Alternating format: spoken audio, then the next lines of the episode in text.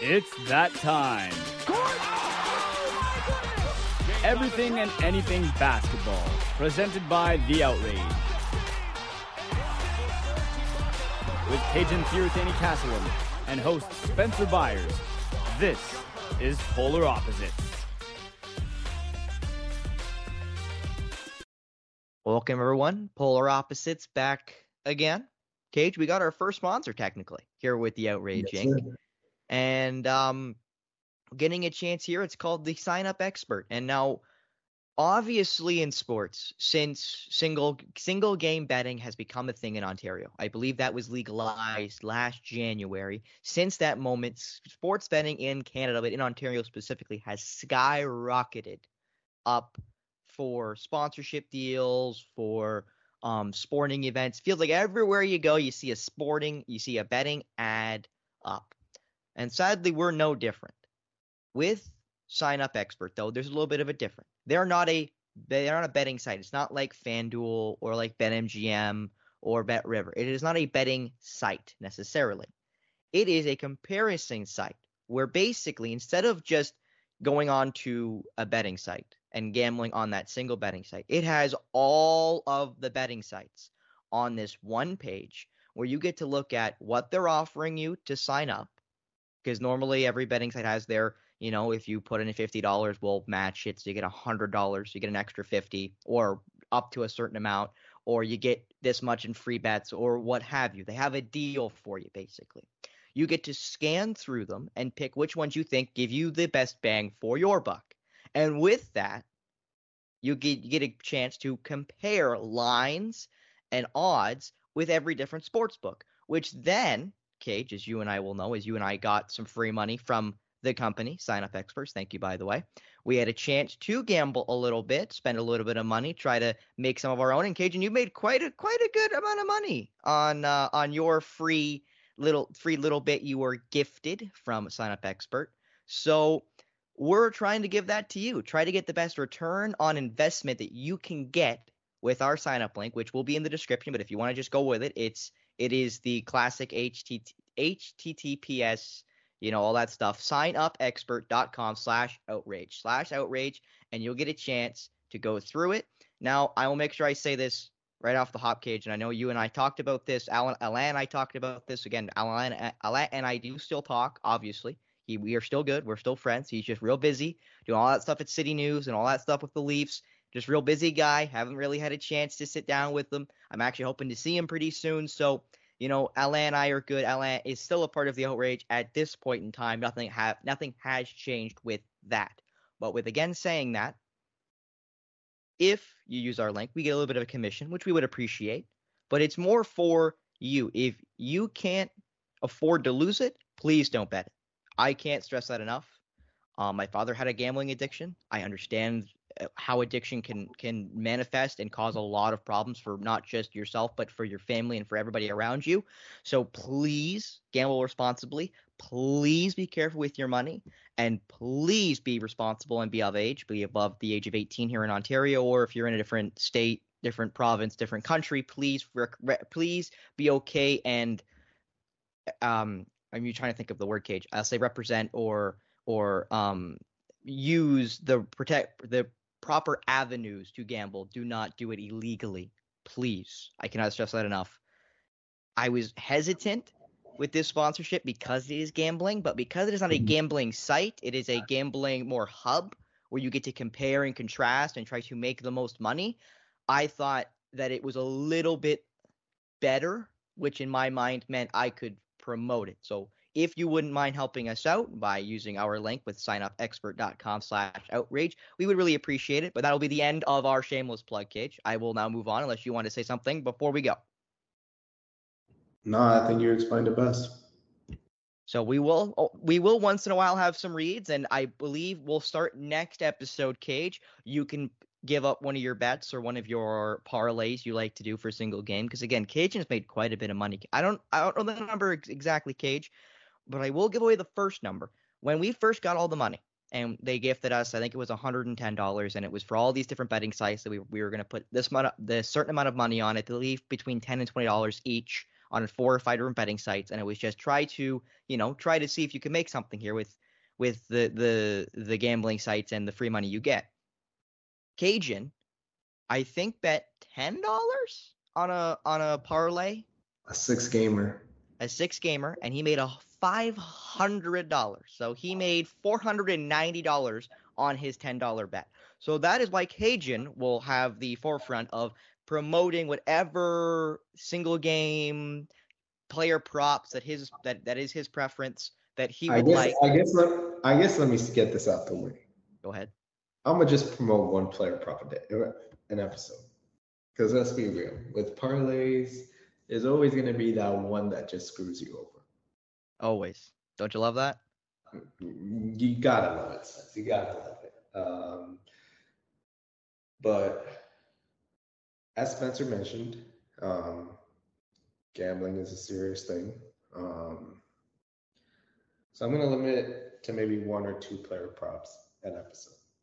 But we'll start that for the next one. But we won't do it here because again, this is our first day having it. We just got our reads, we just got our links. Again, the link will be in the description of this episode. They will be now in the de- description of all episodes from this point on.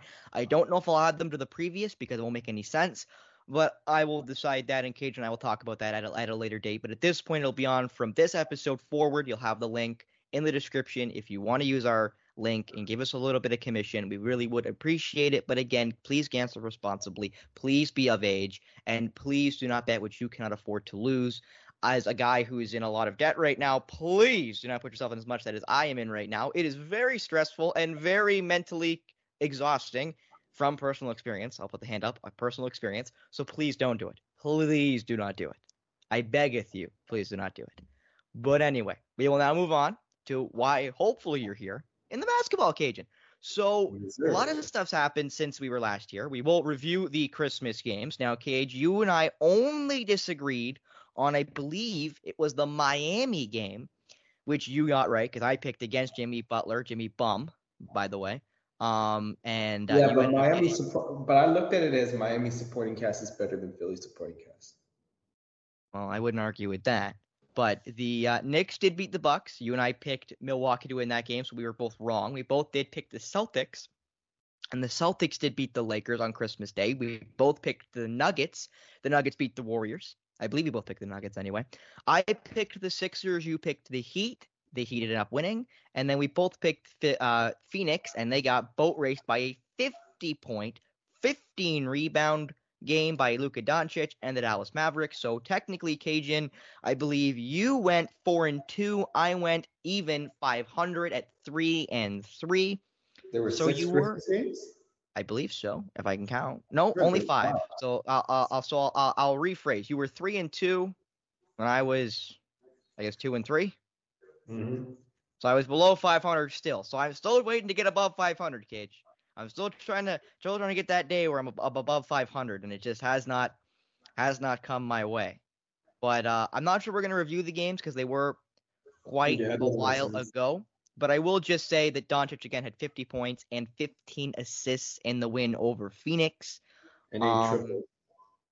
and yeah, eight triples in that. Um, another young man on the Golden State Warriors who's impressed is Brendan uh, Podziemski. Podziemski had 13 points, nine rebounds, six assists, and five steals in the six-point loss the Warriors uh, had against the Nuggets on Christmas Day. But again, he started at shoot at shooting guard. He looks like a great draft pick there for the Golden State Warriors. And as you mentioned, I think last episode, Trayce Jackson Davis has continued to play pretty well off the bench for the Warriors. So a lot of the younger guys, and younger I mean uh, as in young NBA players, this is their first years for Podziemski and and Jackson Davis. Both ironically are over 20 because they played more than one year in college. Jackson Davis played all four years at Indiana. Podziemski played I think just three at Santa Clara, or maybe only played two at Santa Clara, Santa, Santa Clara. But regardless, they're older college players that are performing very well for the Golden State Warriors and are kind of pushing forward the team that's really struggled with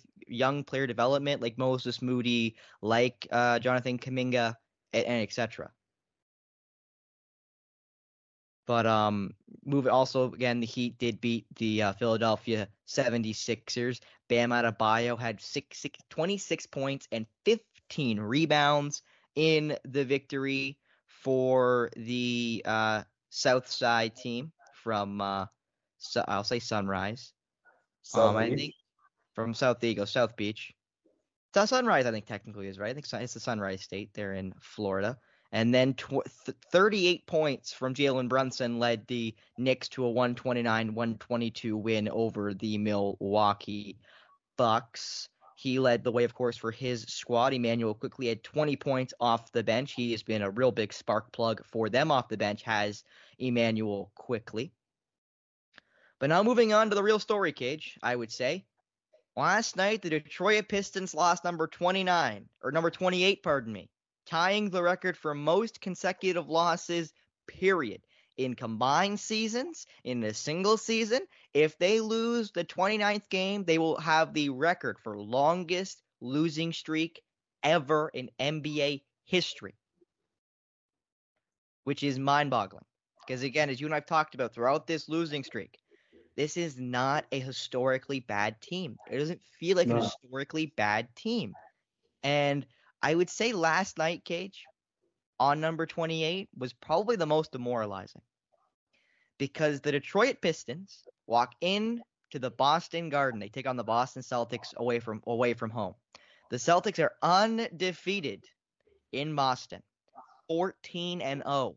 It might have been 15 and 0 before the game, and I'm quickly going to check that because I think it actually might have been 15 and 0. Was it? No, it was not. It was still 14 and 0 for the Celtics at home. So you think, oh, okay, that automatically they're going to lose number 28. Cage, they were up 19 points at halftime. Uh-huh. They were up The by as many as 21. The Pistons were up by almost 20 points at halftime going into the third quarter. And you're thinking, oh my goodness, Cage, they're going to do it. It's the trap game. The Celtics come in against the probably the worst team in basketball and at home undefeated and this is the game they're going to lose. This is the game they're going to lose at home, the first home loss of the season. And Honestly- the Honestly, happens. Spence, hon- honestly, Spence, I, I want a bit of, I want a bit of money off of that. I'm not gonna lie to you because it's spread. Because I saw 17 and a half point spread. I'm like, Jaylen Brown was out too for that game, and I'm like, Pistons got too much pride. There's no way they're gonna lose by that much. I'm actually going to go back to Jaylen Jaylen Brown here in a second. But anyway, b- before you before you go off, so you the 17 and a half point line that was mentioned on the broadcast I was watching, which was the Boston broadcast with Brian Scalabrine as the color. So again, 19 points up going into the, the third quarter. You think the Pistons are going to do it? They're going to break the they're going to break this streak. They're going to break two streaks at once, and it's going to be amazing. And then the third quarter happens, and they lose the third quarter 35 16, and all of a sudden they're tied going into the fourth quarter. So the 19 point lead has now officially evaporated going into the fourth quarter. All that momentum, if you believe in momentum, we know someone who doesn't, ironically, Cage. Um, you know, all of the good vibes are gone for Detroit, and you're like, oh no, are they going to blow it? And then you get to the end of the fourth quarter, down by six, 106 100. The game's over. They then hit two straight threes, make it 106 106. They go back and forth again. They go to overtime. I believe it was 108 108 going I think. Jaden Ivey got a three point play and then hit a three on the next possession. I'll say regardless. They go 108 108 into overtime.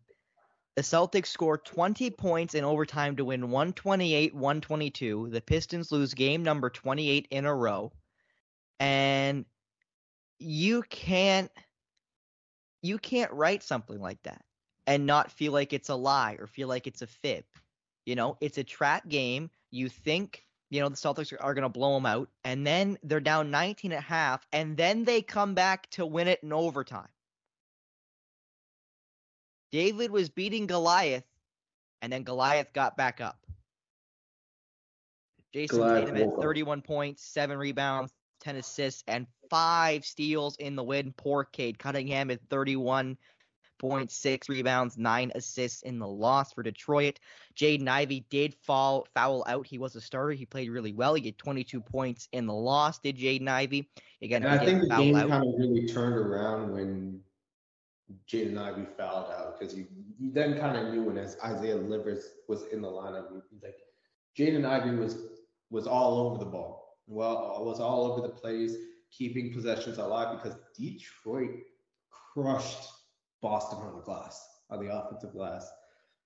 And when Ivey fouled out on, I believe it was an and one from Jrue Holiday um, to put That back was. up by one. You just kind of knew the game was over right then and there because Ivey had made some big plays down the stretch.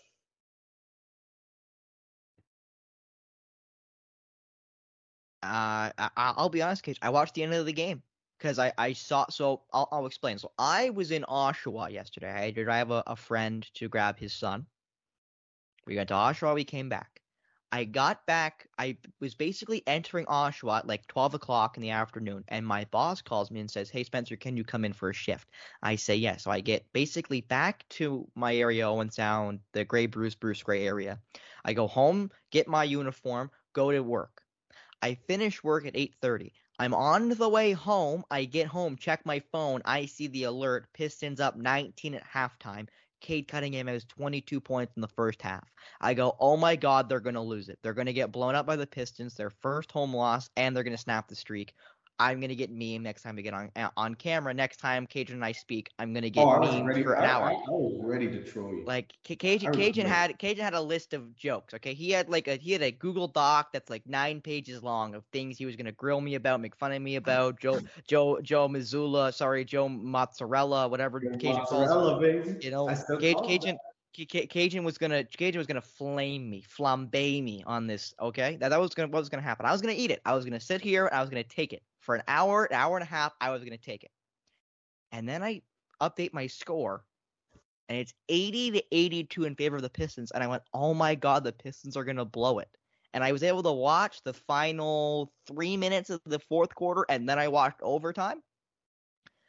And I gotta be honest, I'm still kind of in awe. I can't I can't believe the Celtics were able to pull it off.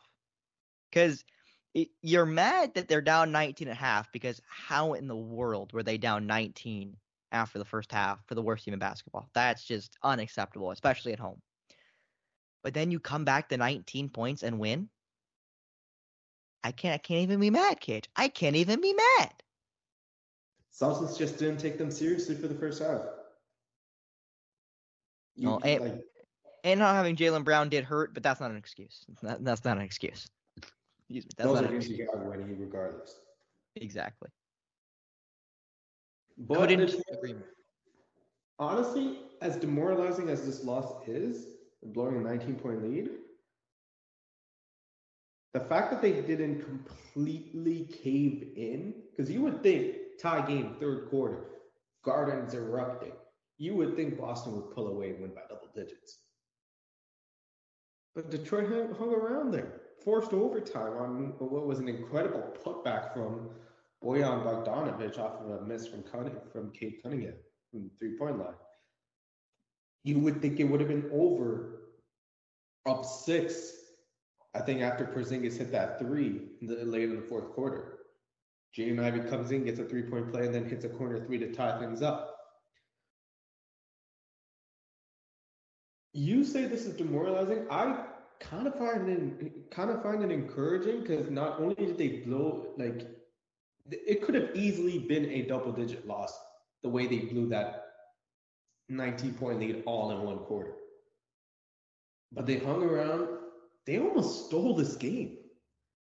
They almost stole this game in the fourth quarter. And they had a chance to win it in overtime too, but um you can kind of argue their second best player aside from Cade Cunningham was Jaden Ivey. The minute he got fouled out, you kind of figured like without his energy all over the place because that's when the Celtics got key offensive rebounds and got key rebounds down the stretch. With Ivey on the floor, Detroit was keeping possessions alive on the offensive glass. So the minute you saw Jaden Ivey get off the floor after fouling out was when the game kind of turned around in favor of Boston. Um, so in a way, it is encouraging because they kept fighting till the very end. And a lesson for Monty Williams: play Jaden and Ivey more. Because I think Killian Hayes was on the floor for like a good portion of like seven, eight minutes and turned the ball over like four or five times. And looked bad on the court, might I add. Um, but this is kind of scary now because Detroit's next game, you might have a chance to meme me on our next episode, is against the Raptors. So the script's kind of flipped a little bit, Spence. Now you Okay. Go ahead. now you might have a chance to meme me if the streak ends on Saturday. And I'll let Cage. you have the floor right now. Cage, wouldn't it be poetic justice? They lose to the Celtics yet yesterday. The Raptors played the Celtics in Boston tonight, and then the Raptors finished the back to back after Boston's back to back tonight in Detroit. Wouldn't it be poetic justice that on a second half of a back to back after think it's in losing to the Boston Celtics tonight, let me recheck. No, it's in Detroit. On God. Yeah, it's at Little Caesars tomorrow. But regardless, Cage, regardless, wouldn't it be poetic justice that on a second half of a back to back after losing to Boston in Boston, they go to Detroit to Little Caesars Arena and they blow it and the Raptors lose to the worst team in basketball? I mean, I'm here for it. I will not act like this would not be a massive plus to me. Okay? Massive plus to me. And before we get into the Raptors who played last night, you reminded me of something on Christmas Day that I do want to talk about. And it's the embellishment of players. Now, I'm not Steve Kerr, and I'm not going to whine and cry and moan. Players embellish. Oh, they whine. Oh, my guys attack other players and punch them in the head, but they embellish. They embellish. Anyway, I'm not going to pull a Steve Kerr. But I do have one scenario that did upset me. So I watched on Christmas Day, my only my my my last day off other than today because I worked yesterday and I was supposed to be off. Anyway, my first day off since Christmas Day. I w- again was off Christmas Day. I think everything was closed on Christmas. I watched the Celtics play on Christmas Day against the Lakers. And I'm not sure if you had a chance to see it, but there was a Oh, play LeBron and Jaylen Brown. there was a play where Jaylen Brown and LeBron James went for, or I think LeBron went to steal it off Jaylen, or, or vice versa, and Yeah. LeBron need Jaylen Brown in the- in the back, in the back, in the lower back, need him in the back, not like oh he touched him. I mean like he literally flying need him like he's in the UFC in the back. Okay. Jaylen Brown goes down grabbing his back. LeBron goes down grabbing his knee and needs help off the deck. What? What? Y- Oh, yeah, you, you need the man. What do you mean you need help? You, would you would you old? Would you would you would you crack your knee? Get up, you old fart. This is ridiculous. This is this is ridiculous. Okay, I'm not standing for it. I will not stand for it. It is ridiculous. LeBron hits him and LeBron goes down. That was dumb, and I couldn't believe I saw it because I saw it on replay and watched LeBron James knee him in the back and then grab at his knee like he tore his ACL. I, cou- I couldn't believe what I was watching, Cage. Couldn't believe it. And the best part is, you know why Jaylen Brown missed the game yesterday against the Detroit Pistons and probably missed the game tonight against the Raptors? Because of a back contusion. Hmm, Cage, I wonder where he got that from. It couldn't have been because LeBron James tried to flying karate kick him in the back. It couldn't be because LeBron James decided he was gonna try to up knee him like he's uh I'm trying to think like Anthony Pettis, like he's Showtime. Ironically playing for the Showtime Lakers, but regardless. I, I, I couldn't believe it. I couldn't believe what I was watching. You know, I will go- I'll go as far as to say I'll go as far as to say I was disgusted by what I saw because I couldn't I believe it. believe it. It's Le, Le Hollywood James. You know, I, I couldn't believe it. I couldn't believe he didn't get up. Like Mike, he took he took longer to get off the deck than Jaylen Brown, who got kicked in the back. Like what? What? What are we doing? Couldn't could not believe it, Cage. I could not believe it. Or in the great voice of King Julien, I cannot believe this. I cannot believe this. I Cage, I I was miffed. I gotta be honest with you, I was miffed. Couldn't believe it. Nah, when I saw it, I'm like, ain't no way you the one, you the one acting after all that. Like, wh- could you believe it? Like, you need the guy in the back, and then you go down. That's like, bro, that's that's like Draymond Green putting Rudy Gobert in a chokehold and then falling to the ground like he got elbowed in the head. Like, Draymond, get up, G- get up. We all know what you just did. Get up. I guess it was poetic justice that the Celtics kicked their the Lakers' is behinds. Well, it's because the Lakers aren't that good, and Kristaps Porzingis is that guy, and adding a lot of spice to the Boston Celtics lineup, and of course, so is Jrue Holiday, who, as you mentioned, got that big bucket late in the game against Detroit yesterday in the 128-122 overtime win to keep the undefeated streak alive at 15 and 0 at the Boston Garden. You know, book it here, folks. It's ending tonight. No, no, six and a half point favorites for the Celtics. That ain't high enough, Cage. That ain't high enough. After after the lackluster first half against Detroit, they're gonna be up by double digits after the first half, and they're gonna keep it. I don't care how many assists the Raptors got last night. Don't care, Cage. Don't it don't matter. It don't matter. The Celtics are gonna blow out the Raptors tonight at the Garden on the second half of back to back, even if Jaylen Brown is out with that back contusion again. Thank you, LeBron James, for your flying knee trying to do your best UFC impersonation, your best MMA impersonation, your best kickboxing impersonation impersonation. Thank you. So now we will talk about the Raptors, Cage. We will talk about those lowly, rotten, no good Raptors who beat the Washington Wizards. Wow, what a surprise. 132 102. Scottie Barnes playing the point guard position. Well, at least he was on the floor for it. Scores Well, got Gary Trent Jr. listed as the point guard, but regardless, he did play some point, the point forward spot he's played throughout his career. The Mhm. thing to point out, though, Cage, for the Raptors in the win over the Washington Wizards in Washington 43 assists for the Raptors. Yep. Scottie Barnes accounting for eight of those in his 20 point, 12 rebound, eight assist uh, box score after the 30 point win over the Washington Wizards. hmm We can safely say that in the midst of this trying season from the Raptors, Scottie Barnes has been the lone bright spot. We can comfortably say that, right? I'd say comfortably with some change to spare. I will also mention here quick though that two guys were in double digits in assists. It was Pascal Siakam with 22 points and 11 assists, and Dennis Schroeder off the bench, or I guess Schroeder, I should say, had 10 assists as well coming off of the bench for I want to say the first time this season, or at least yes, I believe it was the first time this season coming off the bench. He had double digit assists. I will mention though that OG Anunoby led the way for the Raptors in points with 26 as his name continues to swirl in rumors of if the Raptors do trade guys, he is a person of interest for a lot of contenders in the Mhm. NBA is OG and Anunoby. But this is the selfless basketball Raptors expected to see under Darko Rajakovic, and it's come to pass. Like this has been one of the things where you predict it, and it's worked out really well for the Raptors. They're playing a lot more unselfishly, and a, they're passing the ball a lot more. And in some games, it's working out really well. Again, 43 assists and a 30 point win over the Wizards. Yeah, it's the Wizards and they suck, but you still got to beat them. Just like Boston found out with Detroit, you still got to beat them. They're still an NBA team. They still got NBA bodies. Now, here's the thing, Spence.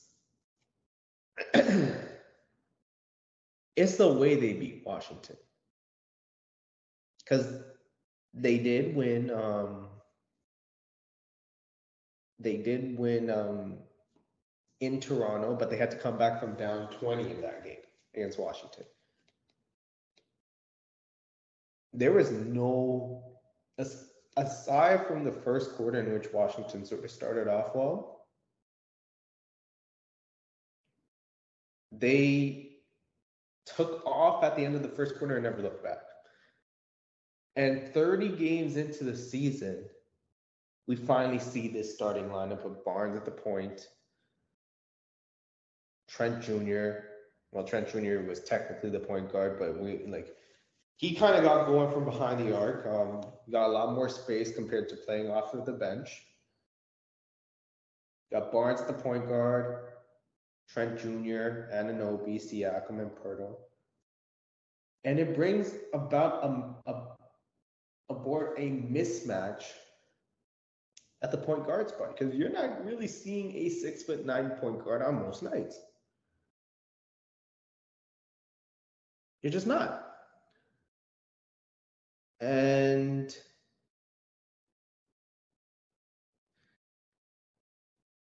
I gotta say, Spence,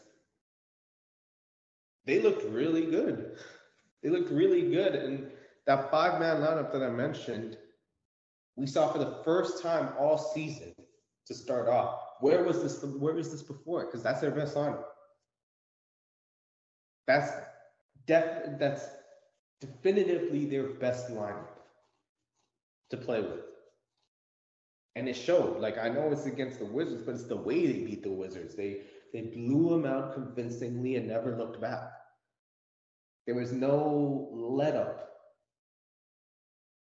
And I'm kind of encouraged for like the Detroit game because I honestly thought like honestly thought like before they made this lineup change, I'm like, yo, if Detroit doesn't break the streak against Boston, they're definitely breaking it against Toronto. But now, after this lineup change and the way they played against Washington, who knows? They just might take care of business against the Pistons.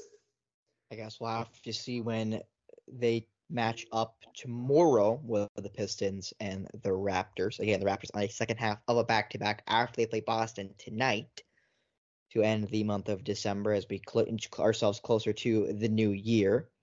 I like um, I like Raptors money line by the way. That when eventually they do play, to, is that tonight? You like the money line for Raptors tonight against Boston in Boston? Yes, sir. Especially if Brown doesn't play. That's just because you're lost. You know they're getting blown out tonight, and you know it. Stop trying to waste people's money. Okay, we're trying to make people money, not waste their money. Okay, Cage. Pick pick in game um your your in game uh, what is it called? Your in game player props. Okay, pick your good ones, not the ones you know you're gonna lose money on. Pick the good ones. Okay, well that'll be a caveat as well. Pick the good ones. Anyway, I mean, well, Detroit spread was the easiest one of the day. Well, the 17 and a half is a little excessive. It's a little excessive. I will be honest, a little excessive. I was like, oh, I'm like, come on, bro. Like, and let's not forget, Detroit played. Ex- they may have lost twice against Brooklyn, but both those games were close down the stretch. Any games you thought they were going to win one of, which of course they didn't. But again, as you mentioned, did get close. In fairness, did the 28 straight losers in Detroit. One other player I want to mention is a guy we've gushed about, Cage, and we get to gush one more time. Tyrese Halliburton, 21 points, 20 assists in a win for the Indiana Pacers over the Chicago Bulls, 120-104. Now, Cage, I got him on the fantasy team. I play a oh, points oh, league, not a categories league. He had a 75 point fantasy point night, and I got really confused because I, I I I have him and Anthony Edwards. They both had really good nights last night. Anthony Edwards had 38 points. So I check Halliburton, he's only got 21. I'm like, oh, that's weird. How does he have so many points?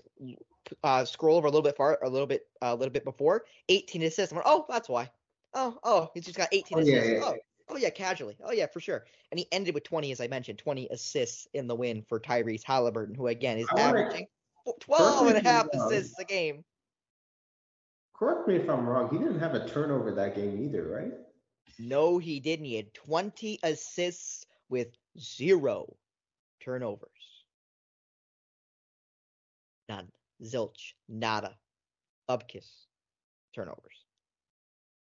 20 assists. Oh my goodness.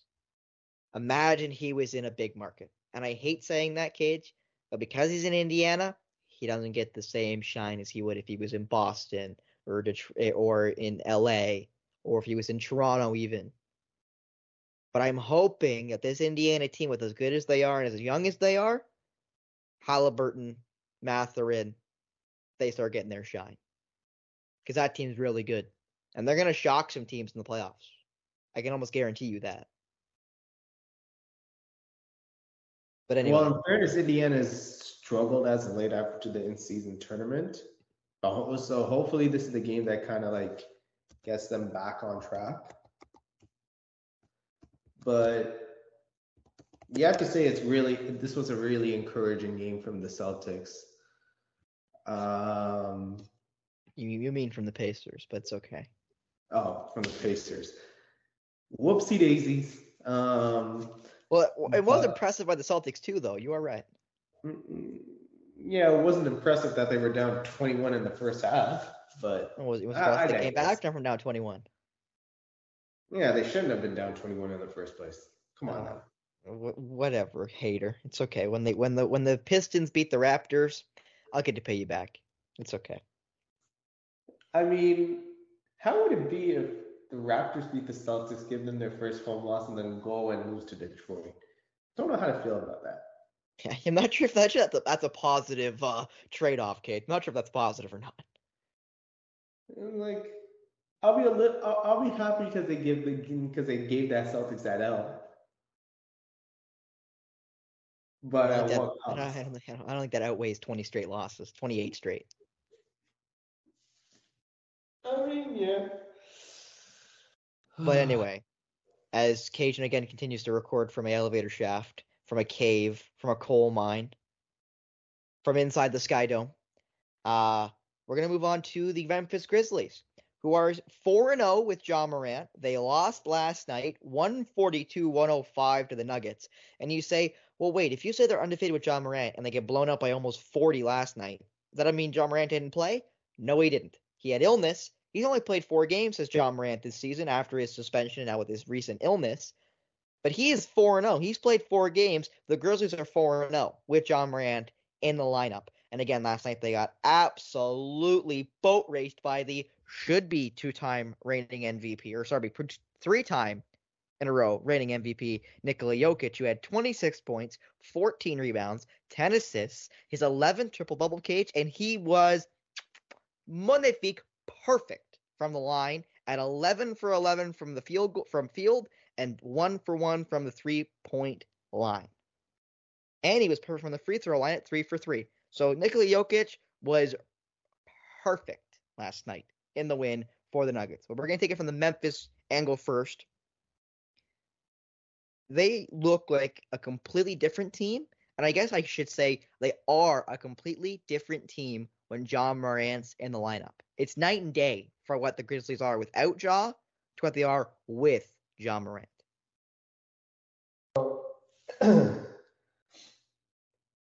They're a playoff team with Temetrius Jamel Morant.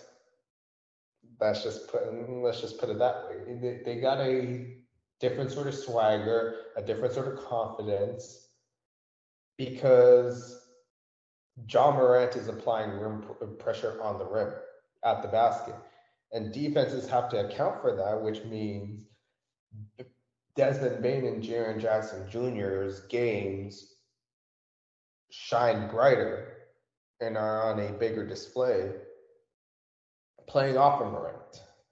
They're no longer the cent- they're no longer the center of focus from defense uh, from a, for opposing defenses. Now they got to worry about Ja Morant, um, and it opens up the floor for his teammates. And I still think they're like even if they somehow sneak into the postseason, they're going to be a short. It's going to be a short playoff exit for Memphis. The only reason why I say this is because of the loss of Steven Adams, because I think that's a bigger loss than people think. Um, not much physicality on like the the inside, and um, Well, Cage, I think the case in point is when you start Bismack Biyombo at center, you're not going to win a whole lot of games. Just saying. yeah, pretty much. But I will also mention that the Nuggets in the big win had 43 assists as well, matching the Raptors' total from the night before. But now on to the Nuggets. So in their 142 point night, again, Jokic leading the way with 26 points. Jamal Murray had 23 points. And this guy who started, I think, his first game of the season, yes, it was Peyton Watson, 21 years young out of UCLA. He started his first game of his NBA career. He had 20 points in the win. Strawther had 12. Caldwell Pope had 12. Christian Braun had 11, ending the guys with double digits. Lots of guys had numbers. The one guy who didn't end up playing was was Aaron Gordon. Aaron Gordon was not in the lineup. Why was Aaron Gordon not in the lineup? Well, on Christmas Day, he got attacked by a dog. Being bitten on the hand and face, and he needed 21 stitches total, and it was his shooting hand that was injured in the attack. Um, there is no timetable for Aaron Gordon's return. We hope he is all right. Um, Coach Malone characterized Gordon's injury as traumatic. And they, again, have not put a timetable on Aaron Gordon's return. But, you know, not only being attacked by a dog, being attacked by a dog enough to need 21 stitches. And now we don't know when he'll be back for the Nuggets. He is a big loss for the Nuggets. And I, I am to leave that as the back burner to Aaron Gordon getting hurt.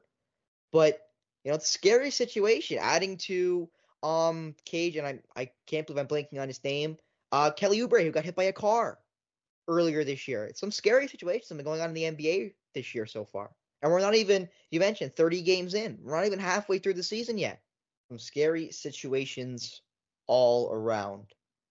So I guess I will ask Cage, um, what do you think Aaron Gordon's absence will do to the Nuggets?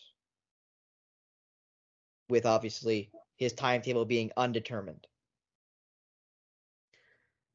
Maybe you can call me crazy for this, but I think this makes the Nuggets better. Gets their bench going. I think they started Peyton Watson. Didn't look like they missed a beat, albeit against the Grizzlies without Morant. But it gets their depth back up to shape. You're going to see guys like Peyton Watson and Christian Braun get some big minutes um,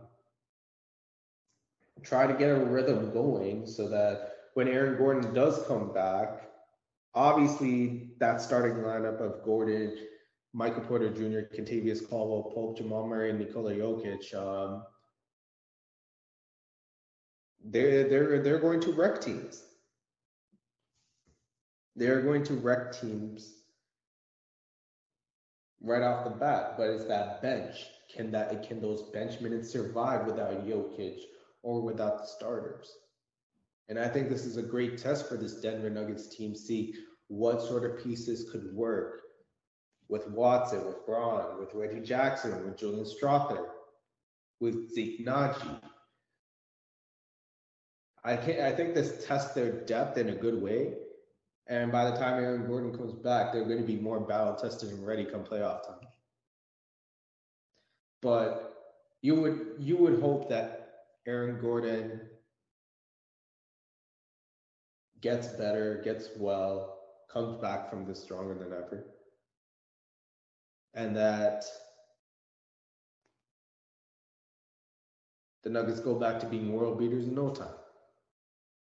Well, they're nine and one in their last ten, six game heater for the reigning champs of the NBA championship, might I add, because of course the play-in did just happen. So I guess I should be careful when I say reigning champs, just in case anyone wants to talk about that Mickey Mouse banner, beside the other Mickey Mouse banner that the the uh, Lakers got.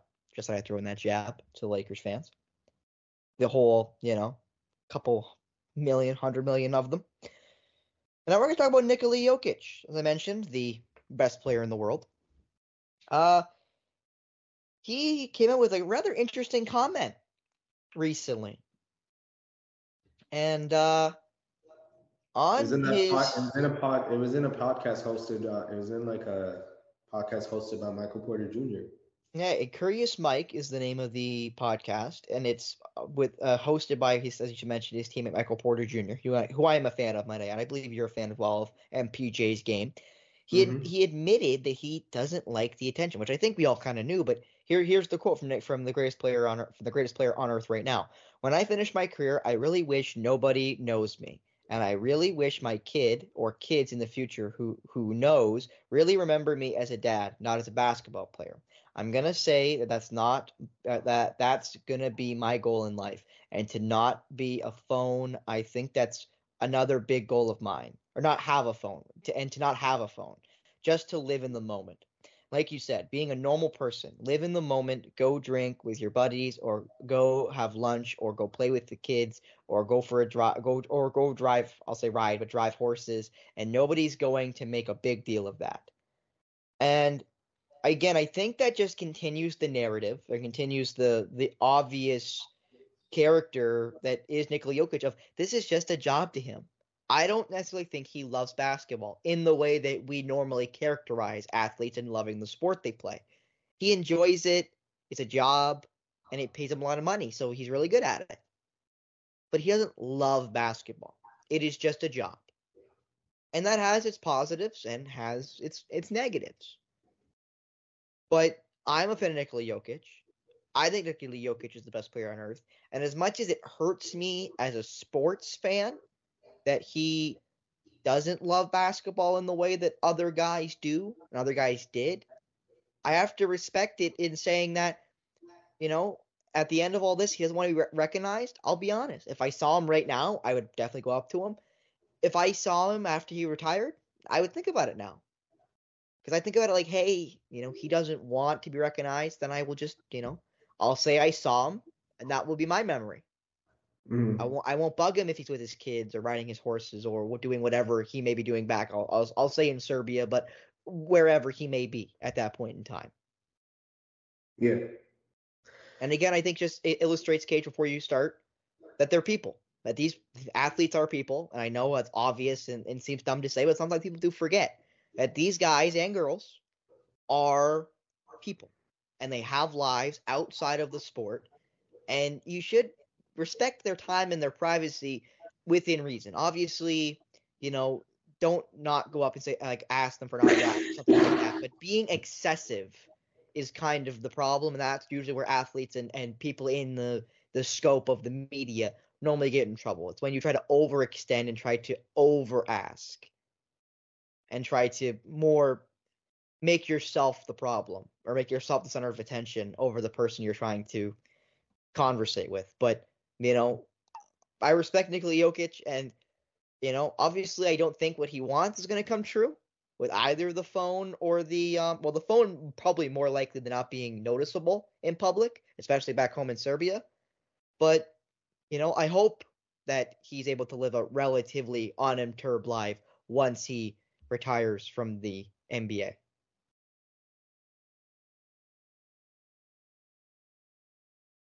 I'm gonna have to disagree with you, Spence, on one on one thing. I think he does love the game of basketball. I don't think he sees it as a job. I think he sees it as a passion. I just don't think he likes the attention that comes with it. But that's the job, though, and that's what I mean. Like that, that's the job. That's like me saying, as a person who wants to be in, in sports media, that I love sport and I don't mind the media, but I don't like the attention it brings. But that's the job. That's the whole point of the job I do. Without the attention, Nikola Jokic would not be a basketball player right now. He'd be a plumber. He'd be whatever he want. He'd be, he'd be a, a jockey in Serbia. That's what he would be. Because the job of basketball would not be fruitful enough to be a career. With the people, mm-hmm. with the attention, it is now a fruitful endeavor to be a career. That's a part of the job. So I don't think he loves basketball because I don't think he loves the everything that comes with it. And I'm not saying you have to relish in being a, a mogul or a superstar like guys like AI did, for example, for, as an example, who love basketball as the sport.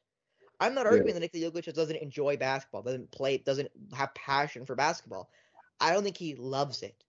I think he just sees it as a job, sees it as a, a thing he likes doing, but he'd rather be at home riding his horses or be at home with his family, which some people would. Me, I love sport first.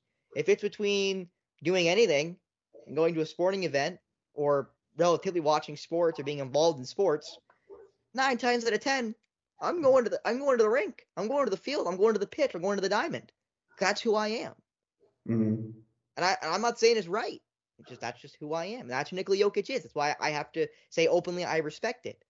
But I just, you know, I don't know how much he loves, you know, the NBA, for example, but loves the basketball as, as a scope because of, as you mentioned, everything that comes with the fame and the attention and the media and all of the stuff that you know, at the end of the day, is rather tedious and boring and does cause problems for athletes, as Mm. we've seen in the NHL with Leon Draisaitl being rather uh, short at times with the media, which I think they deserve because sometimes they are over the the line, our media, and I think they need to get called out for when they are over the line. Yeah. It's just, and I think it goes back to like his like time playing in Serbia. I think the passion for basketball is there when he plays in plays with Serbia because not there's there's not the same media attention. I think he likes that more. It's just with it's just in the NBA. I know it's part of the job, but it's like, damn, like your life is under a microscope 24 7. I think that's the aspect he does not like. And sometimes that just gets to like loving basketball because that just comes with it. So in that sort of sense, it's unfortunate because I think he does. Had it not been for the media attention and like the fact that you're like you have to like do mental and physical gymnastics just to like keep your life private as an NBA player, I think it gets tiresome. It gets exhausting. And you see it in Jokic. Um, but you also see that side of him in which he is genuine. And like if you don't bother him, if you don't bother him and you just want to have a convo with him, you see his personality come out. You see his personality come out and he's himself. As in that podcast from, uh, um, with Michael Porter Jr. So I think this is more so a media problem and a respect thing and a privacy thing. Because I think a prime example of this is Kevin Durant. You've there there's a there there's a stark difference in which in which KD does post game interviews or talks to the media compared to when he's on podcasts compared to when he's on podcasts like with all the smoke with Matt Barnes and, and Stephen Jackson and um and even I think I watched this a couple like a year ago. How hungry are you with Serge Ibaka? There's a different sort of energy to it. And there was a different sort of energy to Nikola Jokic on that Curious Mike podcast. So it's like, I think, I think this is an NBA media problem and a sports media problem in which they were like way too intrusive for no apparent reason, and don't, and look at athletes as robots and not as humans and for athletes just wanting to mind their business and live their lives and play the game that they love, it gets exhausting. So I don't question his passion for the game, his love for the game. I don't think he looks as as much as the media is a part of the job, uh, is dealing with media is a part of the job. I don't think he sees basketball playing basketball as a job, at least in terms of the sport. Because there's a difference between when he plays in Serbia, and there's a difference in which, say, you're doing podcasts with your teammates, because then you're more genuine, you're more authentic. I think this is more or less so an NBA media problem. Well, we'll see what it's like for Nikola Jokic when he does decide to retire, whenever that may be. Because I also would not be surprised personally if Nikola Jokic retires early from the NBA. Maybe goes back home to play in Serbia or in the EuroLeague.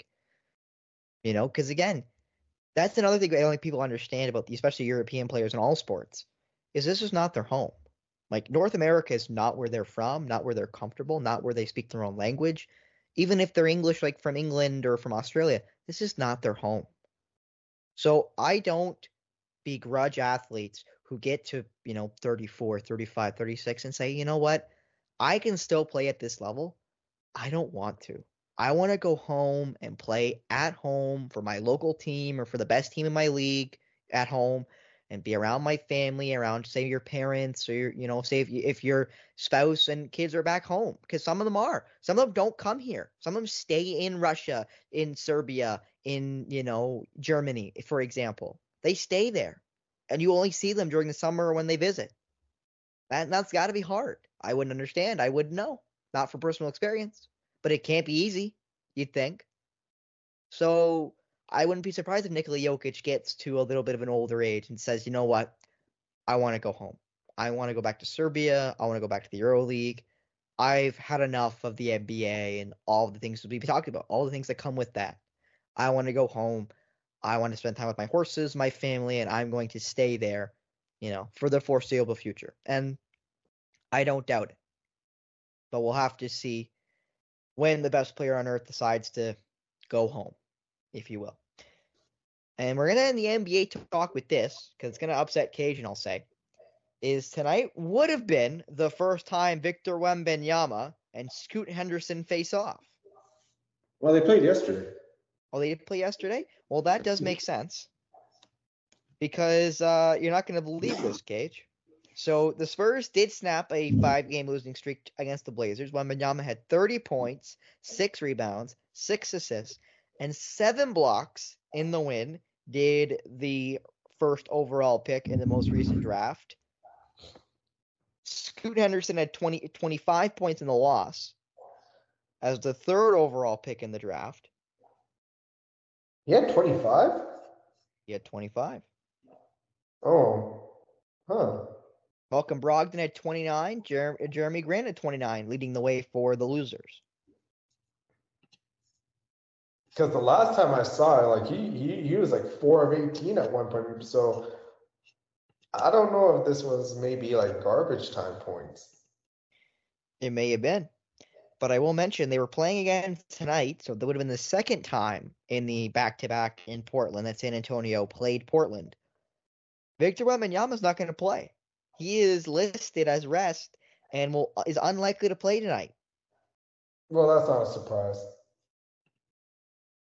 Trying to give those big long knees a rest is Gregg Popovich and the San Antonio Spurs, who famously had the resting for Kawhi Leonard before he decided to leave San Antonio. Mm.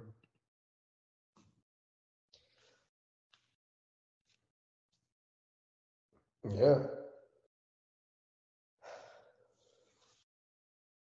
But Wembanyama continues to impress for a rather lowly Spurs team, and I would say Scoot is definitely impressing for a lowly Portland team that'll probably again be both back in the lottery in the upcoming year.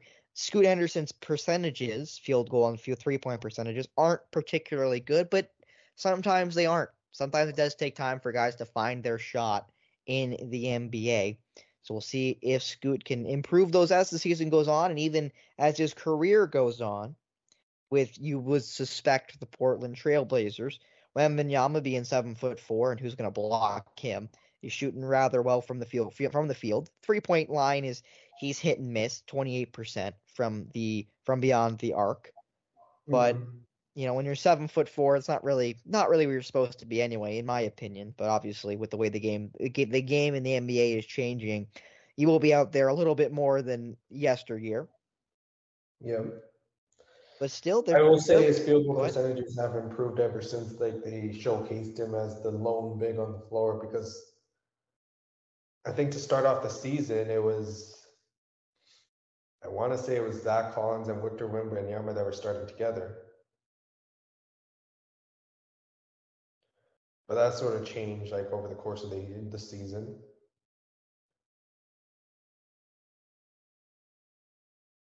That was when they were playing Sochan at the uh, point guard spot. He's now moved back to the power forward spot, and now they're starting uh, Malaki Branham at uh at the point, the 20 year old out of Ohio State. So Pop just kind of rotating the starting lineup of who he wants to play and who he wants to start, and you know how he wants the lineup to look, Mm.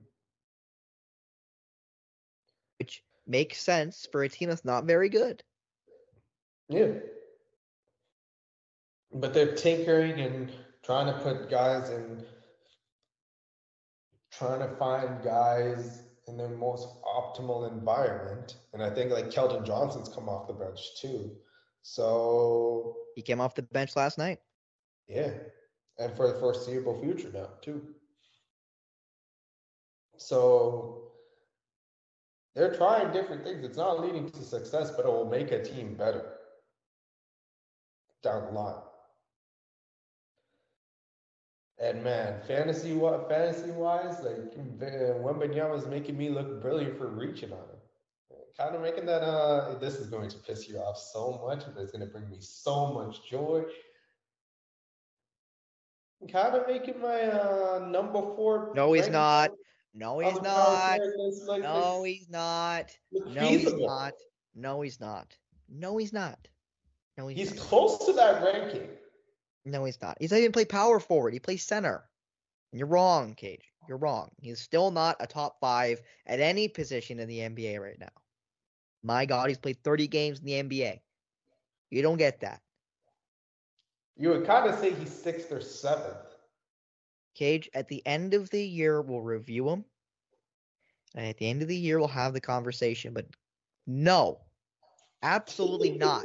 You're not getting that. You're not going to be like, oh, you know, feather in my cap. I predicted he was going to be a great player. No, duh. He's the, the most hyped high school prospect, high, foreign prospect ever. He's the most He's the, the the most hyped prospect since LeBron James. Like, what do you want about? You didn't see nothing. You overranked him. That's what you did. You're not Kled. You overranked him. Hmm, kind of looks like an un. Might look like an underranking right now at this point. What? Whatever you say. You do. But anyway, we're gonna end with the AP polls on the men's side at least, because FAU, Florida Atlantic University, seventh in the most recent AP poll from 14. It's their highest ranking ever for the Owls after their big win against the number four ranked Arizona Wildcats. So big jump there for Florida Atlantic. Baylor dropped with a loss to 17 from 10. And then Providence was the only team to jump into the AP poll at 25 as the only newcomers to the males side of the rankings. As I can't Mhm. even find the most recent women's. Oh, no, there, there it is. Found the women's AP poll as the top 10 stays exactly the same from previous and doesn't look like really any big risers or fallers from what I'm quickly going through. So, you know, the women's poll staying a little bit stagnant after a rather rather rarely topsy turvy start with all the big ranked on ranked games with UConn involved in a lot of them and just across the board a lot of big ranked games on the women's side um making the AP polls shake a lot early in the season. Mhm. And I will say the next ranked on ranked game is uh for the men at least is Creighton versus Marquette 20, 22 versus 10 and that is tomorrow which is Saturday. So Saturday will be the next big ranked on ranked game for the men's side of the 8B polls and then for the women's side it's a Big 10 matchup or pardon me a Big 12 matchup between the Baylor Bears, undefeated 11 and 0 on the women's side, versus the number 5 Texas Longhorns, 13 and 0 on the women's side. As well as a start of the Pac-12 schedule, Utah, number 12, take on Colorado, number 8. Big games. And you ooh, the biggest one at 8 o'clock on Saturday, December 30th. Undefeated USC, the Trojans, start their Pac-12 schedule against the undefeated number 2 UCLA Bruins. So big, big matchup there at eight o'clock tomorrow. So big games going on on the women's side. One big game going on the men's side. So again, if you have some free time on Saturday, I'm gonna say it. You should watch some women's basketball. A lot of really good games going on. Yes, sir. Kid, I think we got everything. Do you have anything else you want to talk about before we go? Anything else you want to mention? I think we're good. I think we're good. Awesome. Awesome. Also, This might be our last one of the year. It may be. I think actually it will be because I believe the new year, let me check, is Monday. So if we record on New Year's Day, which we may. I do work it, so we'll we'll figure that So out as we go. Figure that out as we go. But the next episode should be around the new year. So I guess we'll do it now. Happy New Year. See you in 2024. See you 2023. Good riddance 2023. 2024, waiting- hopefully. I was waiting for you to say that. Ho- ho- Hopefully 2024 brings is a little more fruitful. For me at Oh. least.